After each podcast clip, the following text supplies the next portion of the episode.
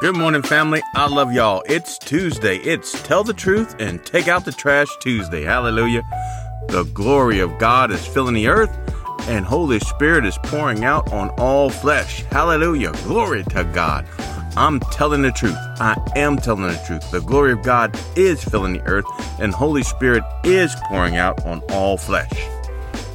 Family, I want y'all to learn how to call those things that be not as though they were. First, use the process. Find the word in the Bible and read it and say it, hear it, and plant it. Once it's planted, then you have to let it bear fruit. You have to call it forth before you see it.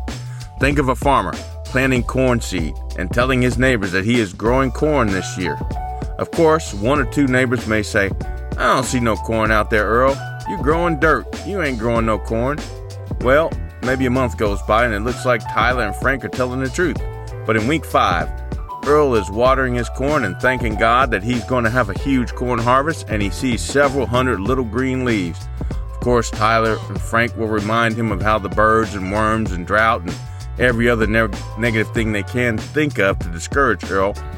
But Earl is fully persuaded that God is going to bless his crop and he will have a huge corn harvest. A few weeks later, and stalks are coming up. And a few weeks later, after that, the stalks are taller than Earl and ears of corn are coming out. Finally, it's harvest time, and Earl invites Tyler and Frank over for some delicious sweet corn.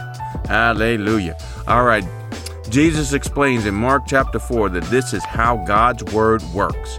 So the glory of God is filling the earth and Holy Spirit is pouring out on all flesh.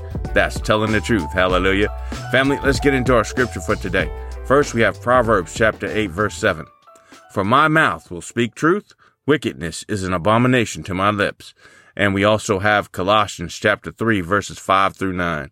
Therefore, put to death your members which are on the earth fornication, uncleanness, passion, evil desire, and covetousness, which is idolatry, in which you yourselves once walked when you lived in them.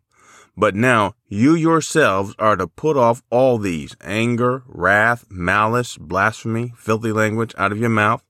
Do not lie to one another, since you have put off the old man with his deeds Glory to God. I love the word.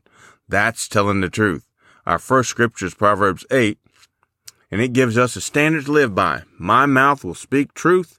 I'm reminded of a message by Keith Moore on uh, Mark 11, chapter 22 and 24. And Jesus says you can have what you say if you believe what you say. Brother Keith said if you're prone to lying, then Mark 11, 22 through 24 won't work for you much, if any at all. When you speak lies frequently, when do the angels know when you're telling the truth? Or just lying like you normally do? Hmm, think about it.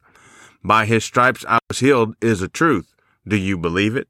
You say you do, but you lie about so many things you might be lying about believing 1 Peter chapter 2 24.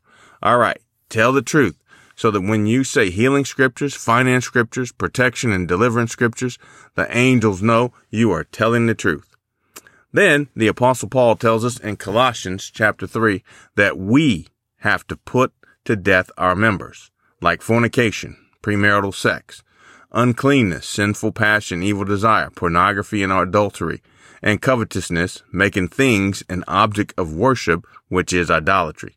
And just in case we wonder if he means, if we means the person looking at me in the mirror, he emphasizes the point.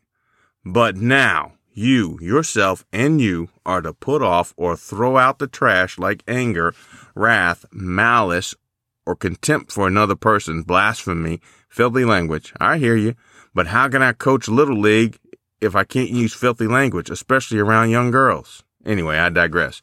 You and I are responsible for throwing out the trash. Yes, Holy Spirit will gladly help us.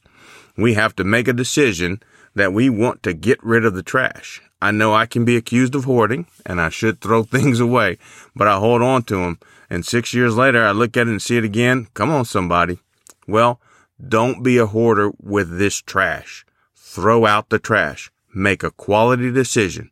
I'm done with lust. I'm done with hatred. I'm done with filthy language and ask Holy Spirit to help you throw it out.